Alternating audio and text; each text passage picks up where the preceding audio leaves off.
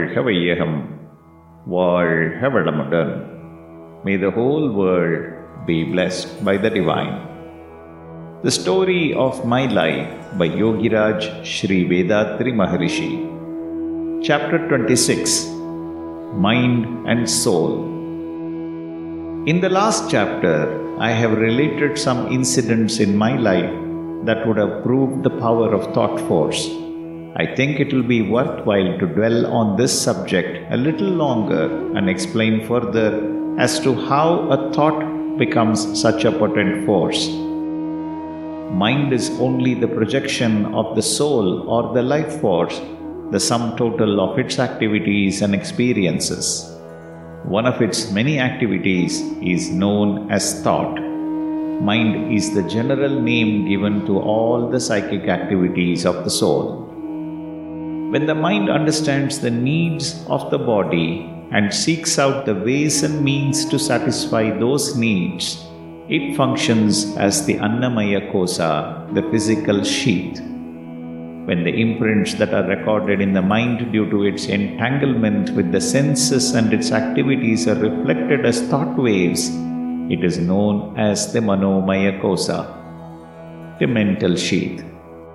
When it terminates its extrovert sense activities, turns inward, and establishes itself in its own source, it is known as the Pranamaya Kosa, the vital sheath. After understanding its own real nature, when it expands to embrace the manifested totality and comprehends the entire universe, its activity, causation, effect, results, and usages, it is known as Vijnanamaya Kosa, the intellect sheath. When finally it eliminates from itself all activities and in the ensuing restful awareness realizes its true self, which is its own primordial state, it is known as Anandamaya Kosa, the blissful sheath. The sages of old have thus divided the activities of the soul into separate segments and have named them as various sheets according to the nature of its functioning. The soul wraps itself with the imprints of its own experiences and functions at various levels. Depending upon the level in which it is functioning, it sometimes gets lost and drifts along in a state of illusion. At other times, it expands to its fullness and functions with constant awareness of its boundless nature. The totality of this functioning of the soul at all these levels, in all these various sheets is known as the mind. In the physical and mental sheets, the state of the mind is known as emotion. In the vital sheet, it is known as intelligence. In the intellect and bliss sheets, it is known as pure consciousness. When the soul experiences pain, it seeks an object or an act to get relief from that pain. Whatever may be the object or the act, it is governed by the four dimensions time, distance, volume, and force. The function of the soul consists in the relativistic calculation in terms of the four dimensions between its own action and the action of others, between one object and another, between one movement and another, between past experience and the present ones, and experiencing the pains and pleasures resulting from the differing pulsations in its own life energy consequent on the relativistic calculations. It is through such calculations that we call a particular activity of the soul as thought. If thought is the activity of the soul, what is the primordial state of the soul? Soul is nothing but the manifestation of truth. Truth and soul are like the sea and wave. As the wave is only the movement of the sea, souls are but the movements of fractional expressions of truth or God. Hence, when we say that a soul is expressing itself as thought, it is the truth or God or the omnipotence itself that is thinking. The soul can shrink to the microcosmic dimension of an atom or expand beyond the universal and become the macrocosm of space. Such a process of contraction or expansion is possible for the soul because the soul is nothing but the manifestation of truth which envelops everything the atom, the universe, and the space beyond. Why should man who possesses such valuable instrument as thought force be burdened by sorrow and suffering? It is because the majority of the human beings do not go beyond the physical and mental sheets. There are three reasons for this unfortunate state. First of all, from childhood, man experiences the world only through his senses. And as he could not go beyond the sense experiences, his mind also gets limited to the sense level.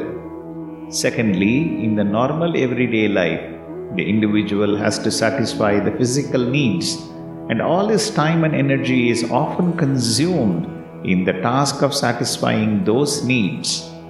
Hence, he has no opportunity to go beyond the physical level and realize his own hidden potentialities. Thirdly, the present day educational curriculum is centered around the manifested objects and does not take the individual beyond the manifestations to the real source. The majority of human beings never understand properly the meaning of life and manifestations of pain and pleasure sensations. All their actions are performed in such a state of ignorance bring pain to themselves and to others, and through continuous chain reactions affect the entire community, generation after generation. To help such people and to save the world from much painful consequence, our forefathers chalked out a way of life which is known as the path of devotion. These men of wisdom enunciated the theory of creation and introduced the concepts of the creator and creature and the consequent ideas of virtue, sin, hell, heaven, worship of God, and other natural phenomena. Guided by these ideas, the common man, out of fear of punishment and the desire for reward, regulated his life in accordance with the norms propounded by these leaders. But with the advance of scientific knowledge, the majority of human beings refuse to believe in the rituals and mythology. Moreover, with the advent of quicker and faster means of communication, the people of the world had greater opportunities of knowing each other intimately, and as each country had its own mythology, the whole structure crumbled through a comparative study on the basis of a rational and scientific approach. At the same time, the path of knowledge lay hidden and was not available for the enlightenment of the common man, deprived of traditional belief through the advance of scientific knowledge and unaware of the way of wisdom because it was hidden from the public view, the ordinary man sunk further and further into materialism and got converted into a pleasure seeking machine. What then should we do to make the world a better place to live in? First of all, a clear elucidation of the purpose and meaning of life should be available for everyone. Secondly, there must be facilities for the systematic training of the mind. We must also plan and channelize our activities in such a manner so that we can march towards the world government where all the nations will be willing and constructive members. To achieve these ideals, thousands of volunteers are needed, volunteers who could dedicate themselves for realizing these ideals, volunteers who would be men of realization and who can impart this knowledge to others. My mind was full of these thoughts, and my nights were spent in reflection and contemplation. The daytime had to be set apart for looking after the affairs of my family and my business affairs, which helped me to earn my livelihood. I began to give concrete shape to my thoughts. In prose and verse, I recorded my ideas and they were compiled in three Tamil books Wisdom and Life, Feast for the Intellect, World Peace, and one English book, Altruism. The manner in which my books were read and appreciated made me realize the need for giving wide publicity to my ideas so that the best intellects in the world could come together and organize themselves for delivering mankind from the evils besetting it. It was to achieve these objectives that the World Community Service Center was founded in the year 1958. The headquarters was first in Madras and later on shifted to Guduvancheri. Although the ordinary public very often ridiculed me by my sadhana and the organization I built up, a small circle of friends encouraged me, supported me, and followed me in my spiritual ventures. Slowly, this circle grew and they carried the message to various cities in the south of India. Branch centers were organized and began to function in Cuddalore, Karaikal, Pondicherry, Coimbatore, Nilgiris, etc. With the passing of years, the membership of the center increased and the message spread to North India also. Branch centers sprung up in Nagpur, Cuttack, Delhi, Kolkata, and other places. It has been my life's endeavor to bridge the gap between modern science and our ancient philosophy. I think I have succeeded in this task. There is no real conflict between science and spirituality, between reason and truth. In fact, there cannot be any such conflict.